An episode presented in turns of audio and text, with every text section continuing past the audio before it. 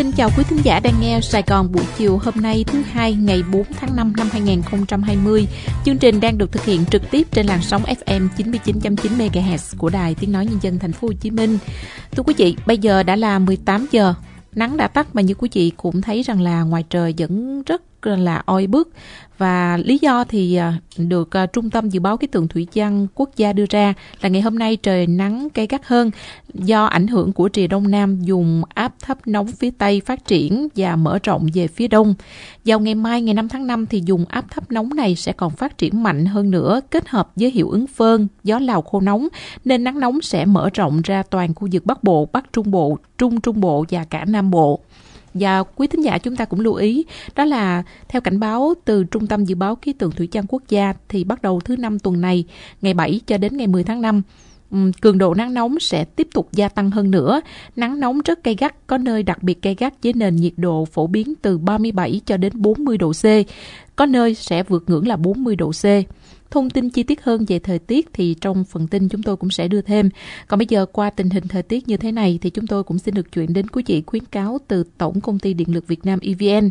E V N nhận định là tình hình nắng nóng có thể dẫn tới nhu cầu sử dụng điện tăng cao do người dân sử dụng nhiều thiết bị làm mát. Do vậy, E V N cũng kêu gọi người dân chúng ta lưu ý sử dụng điện một cách tiết kiệm, vừa giảm nguy cơ sự cố điện, vừa tránh được hóa đơn tiền điện tăng cao trong tháng năm. Chỉ nên đặt máy điều hòa ở mức hai mươi sáu đến hai mươi bảy độ C, kết hợp với quạt để tránh hóa đơn tiền điện tăng cao.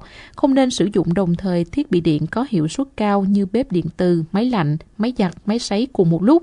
Đồng thời cũng không nên sử dụng cùng lúc các thiết bị điện có hiệu suất thấp như là bóng đèn sợi tóc, các thiết bị điện lạnh đã cũ à. Xin được chuyển sang nội dung khác. Thưa quý vị, Thành phố Hồ Chí Minh nơi chất chứa nhiều nghĩa khí, cảm tình. Bất kỳ ai khi đến đây cũng đều quyến luyến và muốn gắn bó. Trong thời khắc khó khăn giữa dịch bệnh thì người dân thành phố vẫn âm thầm san sẻ cho nhau từng bữa ăn, bao gạo, chút tiền cứu trợ như là cây gạo A T M, siêu thị Hạnh Phúc không đồng ở chùa Vĩnh Nghiêm. Lãnh đạo thành phố và cán bộ công viên chức thành phố cũng đã tự nguyện giảm thu nhập tăng thêm để hỗ trợ người nghèo. Chính quyền thành phố luôn hết lòng với công tác phòng chống dịch và coi đây là nhiệm vụ hàng đầu. Chính vì vậy mà công tác này ở Thành phố Hồ Chí Minh luôn khẩn trương và làm tốt ở mọi khâu. Chưa kể, các khâu cách ly chăm sóc, người cách ly cũng đã được lực lượng y bác sĩ và hậu cần thực hiện khá chu toàn trong thời gian qua. Đó là nghĩa tình thành phố mà phóng viên Lệ Loan đề cập trong bài viết. Một lần nữa chúng tôi xin mời quý vị cùng theo dõi lại ở phần sau của chương trình. Còn bây giờ thì phóng viên Thùy Dương sẽ tiếp tục tổng hợp đến quý vị một số tin tức khác đáng chú ý. Thưa quý vị, sáng nay hơn một trăm bảy mươi nghìn học sinh hai khối lớp chín và lớp mười hai đang theo học tại các trường trung học cơ sở, trung học phổ thông, trung tâm giáo dục thường xuyên, trung tâm giáo dục nghề nghiệp, giáo dục thường xuyên trên địa bàn Thành phố Hồ Chí Minh đã quay lại trường sau ba tháng tạm nghỉ học vì dịch bệnh covid mười chín.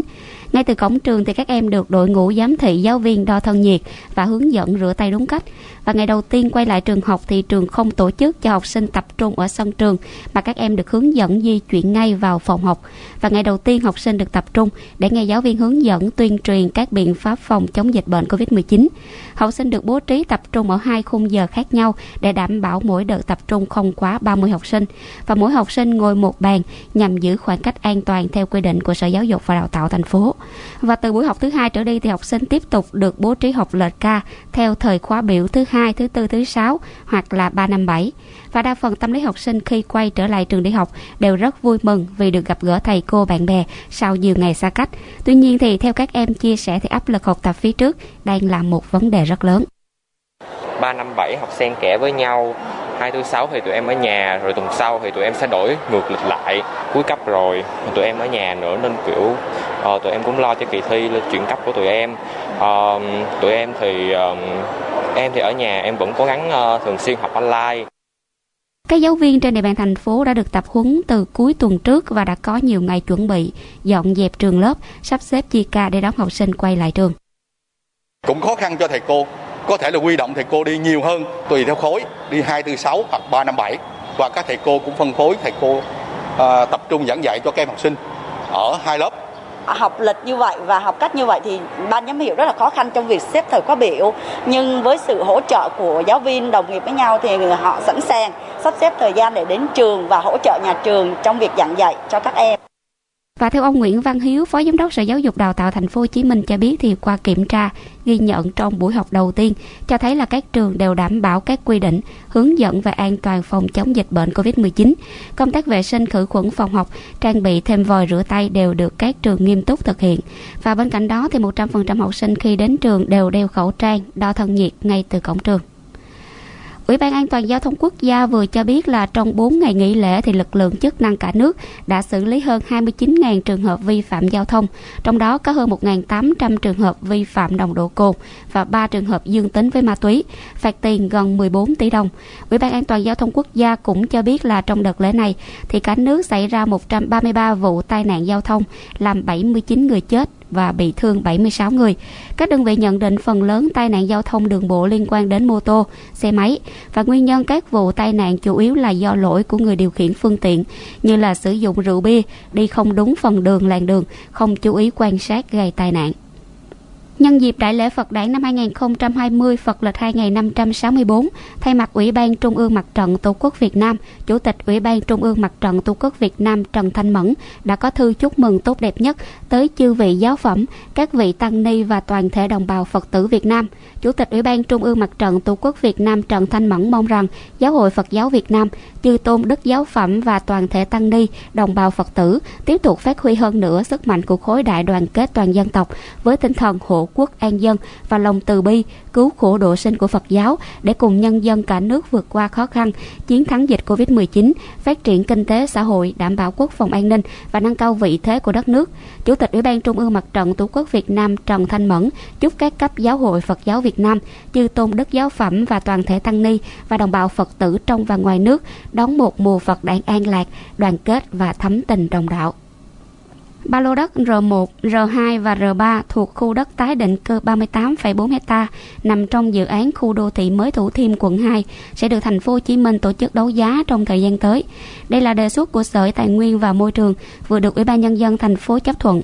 Cụ thể là ba lô đất trên có diện tích gần bốn mươi sáu nghìn mét vuông, đã xây dựng xong mười bốn block với hai nghìn hai trăm hai mươi căn hộ. Ngoài ra thì còn có tiện ích khác như là hồ bơi, nhà sinh hoạt cộng đồng, khu công viên.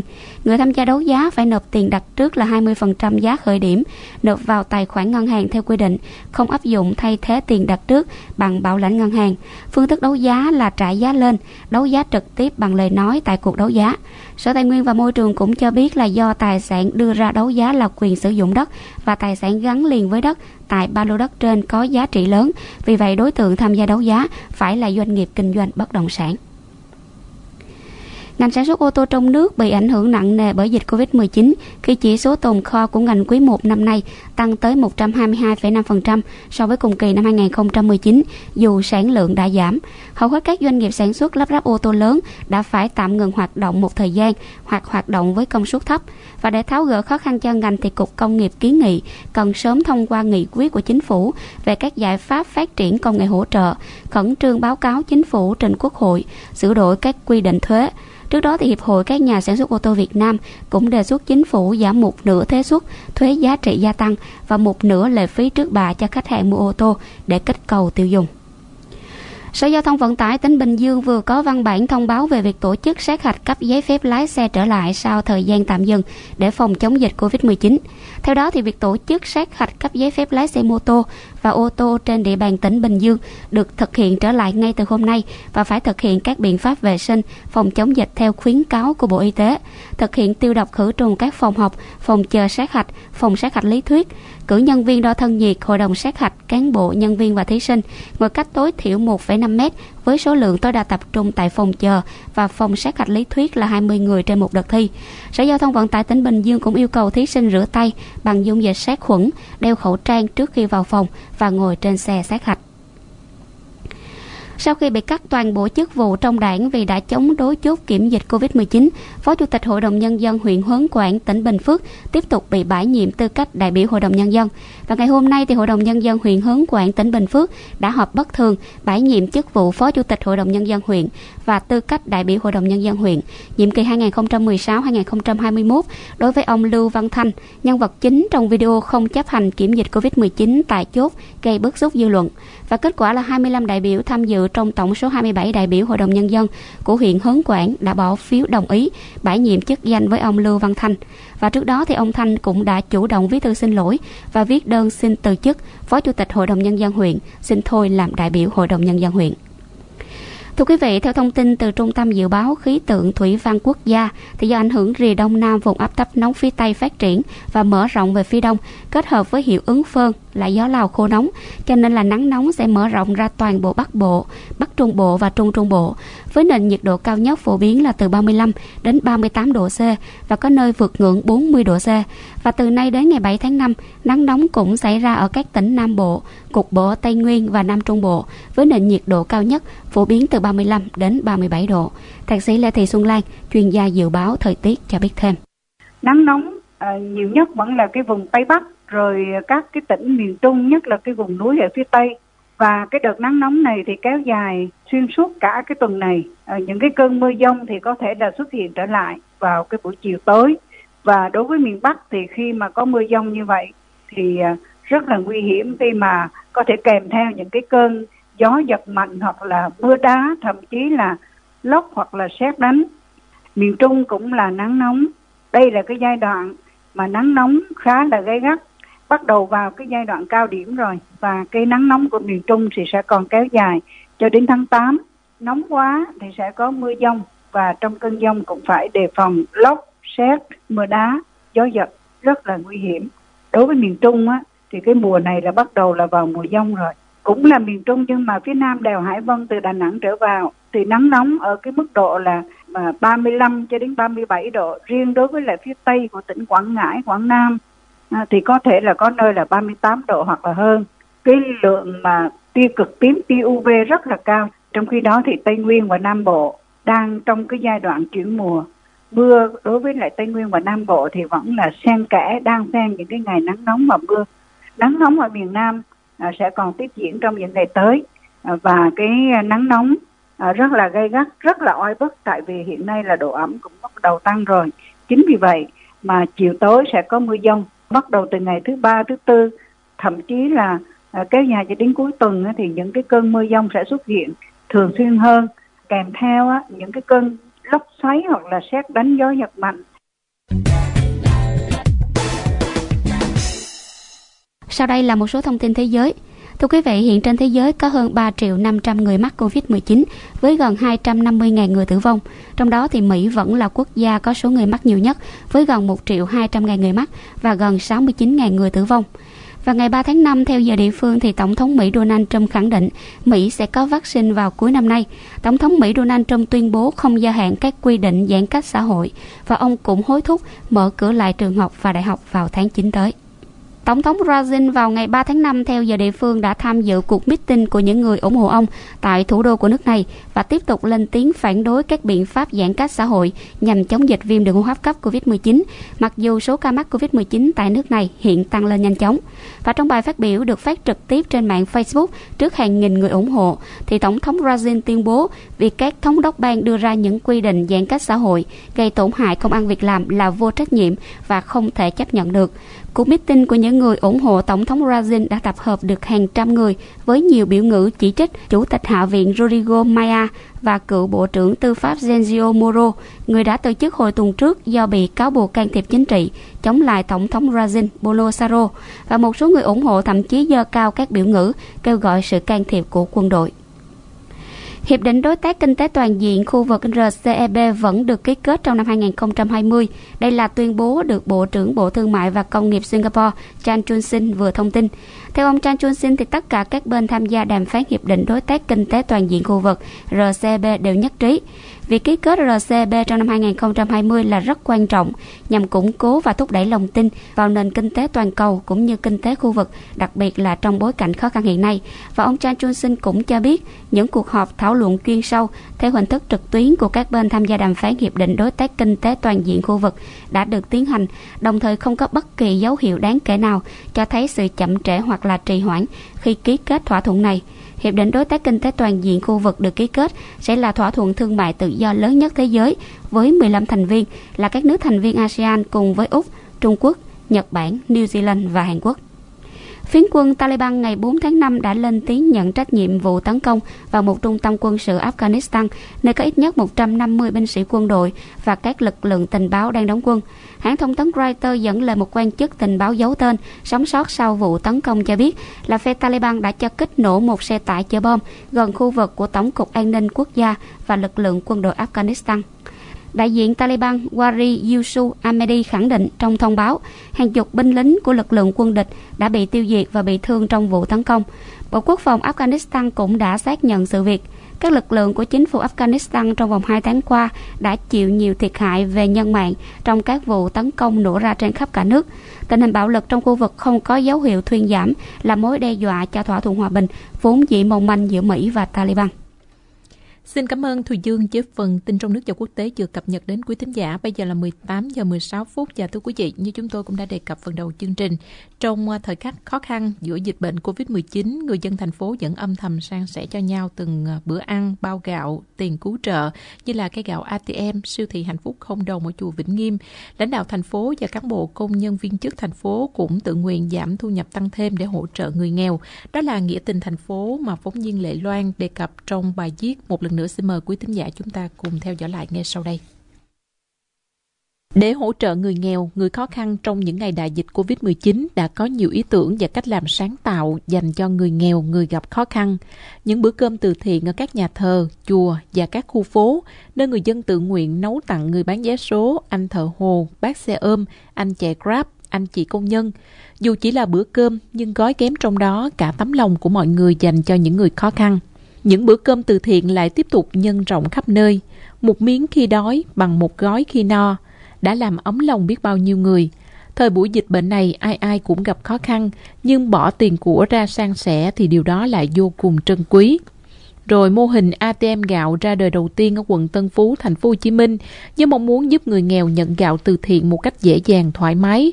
Mô hình này nhanh chóng lan rộng khắp đến huyện Bình Chánh rồi quận mười hai, Thủ Đức. Xa hơn, vượt ra khỏi phạm vi thành phố, mô hình này đã có mặt tại nhiều tỉnh thành trên cả nước như Hà Nội, Hà Nam, Thừa Thiên Huế, Bình Định, Khánh Hòa, Đà Nẵng, Đắk Lắk. Những hạt gạo dành cho người nghèo cũng là tấm lòng người có ít có nhiều, san sẻ cho người không có. Nhận từ cây a tê em gạo tại điểm gạo Tân Phú, bà Trần Thanh Tâm vui vẻ cho biết.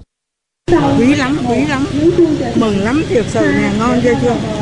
Cái này mấy ký, à, ký lưỡi thôi mừng rồi cả. Đỡ ngày nào, đỡ ngày đó. Ngoài đây nó hay thiệt, mà không biết làm xếp nào mà làm chua gạo đã hay ra. Anh Hoàng Tuấn Anh, người đã đưa ra ý tưởng cây a tê em gạo này cho biết, việc đặt cây a tê em gạo ở các quận huyện ngoại thành là gì để tiện cho bà con khắp nơi đều có thể đến nhận gạo. Anh Hoàng Tuấn Anh cho biết. Bên mình thì làm về vấn đề là khóa điện tử và tòa nhà thông minh. Trên những cái thiết bị này là một cái phần nhỏ trong cái hệ thống của công ty mình làm. Khi mà có người tới thì mình sẽ có một cái bộ phận là chuông cửa camera của bên công ty mình. Thì mình sẽ cảm ứng được chuyển động và nó sẽ truyền vô cái điện thoại của nhân viên. Thì nhân viên sẽ bấm thì cái hệ thống van này nó mở ra và nó chạy xuống. Và nó định lượng là mỗi người là mỗi lần là khoảng một ký rưỡi. Còn cái gạo này mình bỏ vô cái thùng. Lúc đầu mình cũng không có phát thanh, nhưng mà mình thấy là có nhiều người không đọc chữ được, và hoặc là họ chạy nhanh qua ngang qua thì họ cũng không biết được. Thì bởi vậy mình mình làm thêm cái loa phát thanh. Cái thứ hai nữa là mình làm những cái bảng từ xa, là lúc mà họ chạy nhanh quá họ có thể đọc được từ xa, tới đây họ dừng lại. Ngoài ra còn có thêm mô hình đầu tiên siêu thị Hạnh Phúc không đồng, siêu thị đặt tại chùa Vĩnh Nghiêm, quận ba, thành phố Hồ Chí Minh, với mong muốn phục vụ người khó khăn trong dịch covid mười chín. Đây là một trong số mười tám chuỗi siêu thị Hạnh Phúc không đồng trên cả nước do công ty Apex Group tổ chức.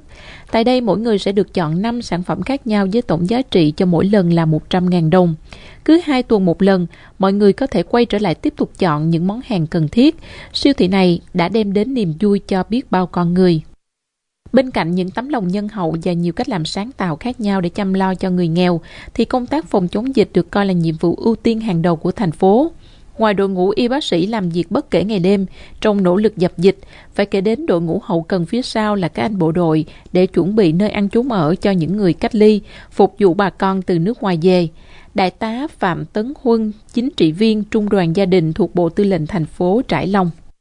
Đơn vị chúng tôi đó, họ trên địa bàn thành phố chúng tôi đảm nhiệm để chuẩn bị những cái khu bệnh viện dã chiến, à, cũng mấy nơi là thứ nhất là ở Củ Chi và hai nữa ở khu B, khu A, ký túc xá Đại học Quốc gia để chuẩn bị cho cái việc đón tiếp thân nhân về cách ly ở khu này thì với cái số lượng rất là nhiều, khoảng mười mấy ngàn giường thì cái cường độ làm việc phải nói là rất là cao. Sau hơn một tháng hoạt động, ký túc xá Đại học Quốc gia đã tiếp nhận gần bảy nghìn người cách ly tập trung. Đại tá Đặng Văn Cảnh, trưởng ban chỉ đạo phòng chống dịch covid mười chín, trường quân sự quân khu bảy thành phố Hồ Chí Minh cho hay: Trường của tôi là, là công tác giáo dục đào tạo, nhưng trong quá trình thực hiện nhiệm vụ đang giáo dục đào tạo thì lệnh của trên là phải có để dành riêng một nghìn năm trăm công dân để mà sẵn sàng là cách ly. Từ đó là tôi tôi phải sắp xếp dồn dịch tất cả các lực lượng học viên của tôi về một khu để mà nhường chỗ lại cho sẵn sàng tiếp nhận công dân. Đối với công dân á, thì giờ người Việt Nam thì dễ rồi, nhưng năm mươi tám người công dân nước ngoài, cái phiên dịch của tôi không có, mỗi người một ý mà, trong đó mười lăm quốc gia. Nó thì rất khó trong quá trình phục vụ. Mà ăn uống thì về giữa công dân Việt Nam rồi người nước ngoài, người Việt Nam thì ăn cơm nhiều, còn người nước ngoài thì người ta ít ăn cơm, mà người ta phải yêu cầu phải có bún, có bún xào rồi là mì gói này cái kia nọ vậy mà. Thì có những người thì giờ người ta kêu là phải ăn cháo, rồi ăn rau nhiều, ít thịt nó nhiều lắm. Đấy, nhưng mà làm sao lực lượng tôi là cố gắng phục vụ đảm bảo cho bà con của bác là được đến cái đúng cái khẩu vị của người ta. Cùng với đó, lãnh đạo thành phố Hồ Chí Minh đã quyết định giảm thu nhập tăng thêm của cán bộ công chức từ ba mươi ba phần trăm cho đến năm mươi phần trăm để hỗ trợ công tác phòng chống dịch cho người lao động bị tác động bởi dịch covid mười chín, đồng thời chủ động xây dựng nhiều kịch bản ứng phó với các tình huống xảy ra. Bí thư Thành ủy thành phố, ông Nguyễn Thiện Nhân, trong một buổi làm việc với các ban ngành về đại dịch này mới đây nhìn nhận, thành phố Hồ Chí Minh nói riêng và cả nước nói chung đã làm tốt công tác phòng chống dịch ngay từ bước đầu. Bí thư Thành ủy thành phố Hồ Chí Minh, đồng chí Nguyễn Thiện Nhân: Thì từ cái thực tế ba tháng qua của cả nước thành phố thì chúng tôi thấy có mấy cái bài học, có rút ra mấy cái bài học. À, sắp tới chúng ta có thể có cái lưu ý và tiếp tục vận dụng. Cái bài học thứ nhất ấy, vì sao chúng ta ở ngay gần một cái nước là trung tâm dịch đầu tiên của thế giới, diễn ra rất là mạnh, rồi chúng ta cũng không có phương tiện y tế hiện đại như các nước khác. Thì bài học chính là phòng dịch trước và phòng bệnh trước chữa bệnh. Giữa thời điểm bận rộn đón hàng ngàn công dân từ nước ngoài trở về, những ngày tháng này cũng sẽ ghi dấu ấn với sự nỗ lực của người Việt Nam nói chung và thành phố Hồ Chí Minh nói riêng trong nỗ lực khống chế dịch bệnh, đem lại cho người dân sự an tâm tin tưởng vào tương lai khi dịch qua đi. Càng thêm khó khăn, càng gần bên nhau, kể đi nỗi đau, chia đôi muôn sầu, vượt qua cơn giông lớn. Ngày lên thêm vui hơn. Từ lúc này ta vẫn thế, chung sức vai kề, mang cho nhau nắng mai, đừng bọc nhau khi nắng chiếu vai. Gần bên nhau vang lên tiếng ca, nhọc nhằn cũng sớm phải qua. Bao đau thương sẽ qua, nụ cười em thơ như pháo hoa. Mình cầm tay nhau, mình cầm tay nhau đi, giữ dưng đôi hàng mi. Hoan khúc ca mê thương mọi người, mang làn sóng khắp nơi phố xanh cuộc đời. Thưa quý vị, chúng ta vừa nghe những giai điệu trong bài hát Việt Nam tử tế, bài hát nằm trong dự án mà chương trình Làn sóng xanh của Đài Tiếng nói Nhân dân Thành phố Hồ Chí Minh cùng thực hiện với các nghệ sĩ để tri ân những nghĩa cử đẹp của con người thành phố nói riêng, người dân Việt Nam nói chung trong cuộc chiến chống dịch covid mười chín ạ. À. Và bây giờ thì chương trình xin được chuyển qua phần thông tin thể thao do Công Phán tổng hợp.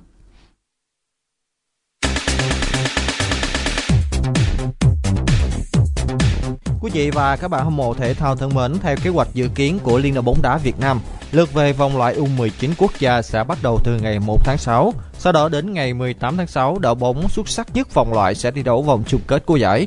Trong khi đó thì vòng loại u mười lăm quốc gia cũng sẽ khởi tranh từ đầu tháng sáu tới và vòng chung kết diễn ra sau đó một tháng. Còn đối với giải bóng đá hạng nhì quốc gia, lượt đi sẽ bắt đầu từ ngày năm tháng bảy. Ngoài ra thì các giải đấu dành cho nữ cũng có thể diễn ra vào đầu tháng sáu với giải u mười chín nữ quốc gia, và sau đó đầu tháng bảy sẽ khởi tranh cúp quốc gia nữ. Đây là những giải đấu có sự tham gia của những cầu thủ trẻ bóng đá Việt Nam và là cơ hội để cho các cầu thủ thể hiện khả năng của mình. Qua đó sẽ giúp cho các nhà tuyển trạch chọn ra những gương mặt xuất sắc nhất vào các cấp đội tuyển quốc gia để tham dự các giải đấu quốc tế trong giai đoạn cuối năm hai không hai không. Thưa quý vị, giải Toulon hai không hai không tại Pháp đã không thể diễn ra do ảnh hưởng của dịch bệnh covid mười chín, khiến cho các cầu thủ u hai mươi mốt Việt Nam lỡ cơ hội cọ sát. Theo kế hoạch thì giải đấu châu hữu Toulon hai không hai không sẽ được diễn ra từ ngày một đến ngày mười bốn tháng sáu tại Pháp và Việt Nam sẽ là khách mời của giải đấu. Tuy nhiên, vì ảnh hưởng của đại dịch covid mười chín đã khiến cho giải đấu không thể diễn ra. u hai mươi mốt Việt Nam mất đi cơ hội quý báu để được cọ sát với những nền bóng đá hàng đầu thế giới như Pháp, Anh hay là Brazil. Lứa cầu thủ u hai mươi mốt với lực lượng gồm các cầu thủ sinh năm một nghìn chín trăm chín mươi chín trở về sau đang là nòng cốt hướng đến mục tiêu của SEA Games ba mươi mốt và vòng loại u hai mươi ba châu Á hai không hai hai. Và để bù đắp vào khoảng trống này, lãnh đạo Liên đoàn bóng đá Việt Nam đang lên kế hoạch để đưa đội đi tập huấn nước ngoài. Dù vậy, địa điểm và thời gian chính xác của chuyến tập huấn này chưa được xác định do dịch covid mười chín vẫn đang có những diễn biến khó lường. Thưa quý vị, sau khi tỉnh Quảng Ninh nới lỏng việc giãn cách xã hội thì mới đây câu lạc bộ Than Quảng Ninh đã hội quân trở lại. Các cầu thủ ở các địa phương khác cũng sẽ tập trung tại Hà Nội và được chở thẳng về Cẩm Phả bằng xe của đội thay vì sử dụng phương tiện cá nhân. Sáng ngày hôm nay, đội ra quân tập luyện bình thường. Lúc này thì điều khiến cho huấn luyện viên Phan Thanh Hùng khá lo lắng đó là vấn đề thể lực của các học trò. Dự kiến Than Quảng Ninh sẽ có hai đến ba ngày tập luyện tại Cẩm Phả trước khi di chuyển lên thủ đô thi đấu giao hữu với câu lạc bộ Hà Nội. Đây được coi là cơ hội để ban huấn luyện đánh giá thể lực và phong độ của các cầu thủ trước khi toàn đội có thêm một hoặc hai trận đấu giao hữu khác nhằm làm quen với trạng thái thi đấu. Giám đốc kỹ thuật Suresh ca đê sẽ chia tay bóng đá Việt Nam vào ngày ba mươi tháng sáu tới đây sau khi hợp đồng của ông và Liên đoàn bóng đá Việt Nam đáo hạn. Bản hợp đồng thứ hai giữa Suresh ca đê và Liên đoàn bóng đá Việt Nam kết thúc vào ngày ba mươi tháng sáu. Điều đó đồng nghĩa với việc chiến lược gia người Đức sẽ kết thúc hành trình bốn năm cùng với bóng đá Việt Nam chinh phục đỉnh cao. Năm hai không một bảy, u hai mươi Việt Nam tham dự vòng chung kết u hai mươi World Cup tại Hàn Quốc. Sau đó không lâu, đội u hai mươi ba Việt Nam về nhì ở vòng chung kết u hai mươi ba châu Á hai không một tám. Và đến cuối năm qua hai không một chín, Việt Nam lần đầu tiên giành tấm huy chương vàng SEA Games với lứa u hai mươi hai. Ông đã giới thiệu không ít những gương mặt chất lượng cho bóng đá nước nhà. Nổi bật nhất là tuyển thủ Phan Văn Đức, học trò xuất sắc của Diên Bắc Hansa. Mình thường lo lâu nay không khí hay bị ô nhiễm, bị ô nhiễm. Trời ẩm ướt, quần áo ẩm mốc, con mình hay ốm, con hay ốm. Đừng vì lo sức khỏe cả nhà, hãy sắm ngay các đồ gia dụng của Panasonic, chuẩn Nhật vô cùng uy tín. Điều hòa Panasonic con an ủi làm sạch không khí, làm sạch không khí. Muốn thực phẩm tươi ngon mua tủ lạnh Panasonic, tủ lạnh đông mềm diệt khuẩn Panasonic. Nó nếu muốn sạch quần thì hãy mua ngay chiếc máy giặt Panasonic để sức khỏe cả nhà an toàn. Với nước sứ mạnh tê đê yêu quý một năm vui tươi bắt đầu, hãy mua sản phẩm gia dụng Panasonic cho gia đình đông đầy yêu thương. Panasonic, thương hiệu uy tín chuẩn Nhật, luôn đồng hành và mang đến những sản phẩm bảo vệ sức khỏe cho bạn và gia đình, đảm bảo một cuộc sống hạnh phúc, đồng đầy yêu thương.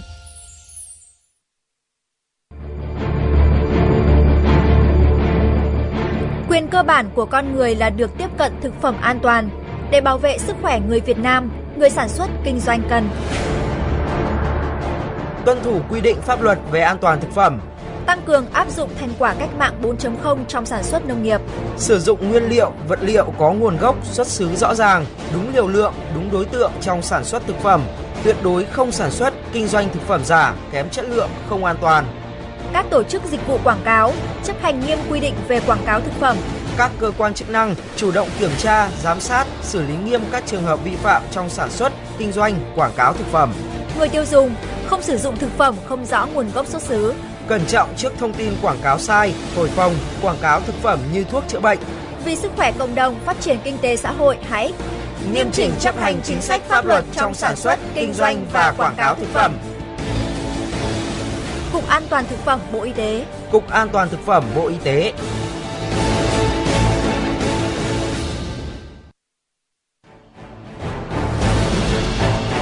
Hành trình bông lúa vàng, chương trình giao lưu gặp gỡ của các thế hệ bông lúa vàng với sự đồng hành của công ty cổ phần phân bón Bình Điền. Những phần trình diễn đặc sắc, những đoạn phỏng vấn độc quyền, những chia sẻ sâu sắc chỉ có tại hành trình bông lúa vàng. Quý vị hãy đón nghe lúc mười bốn giờ thứ bảy hàng tuần trên sóng a em sáu trăm mười kHz của Đài Tiếng nói Nhân dân Thành phố Hồ Chí Minh vê o hát và trên kênh hát tê vê một. mười hai giờ thứ hai trên kênh ép em chín mươi chín chấm chín MHz và mười ba giờ thứ tư trên kênh a em sáu trăm mười kHz.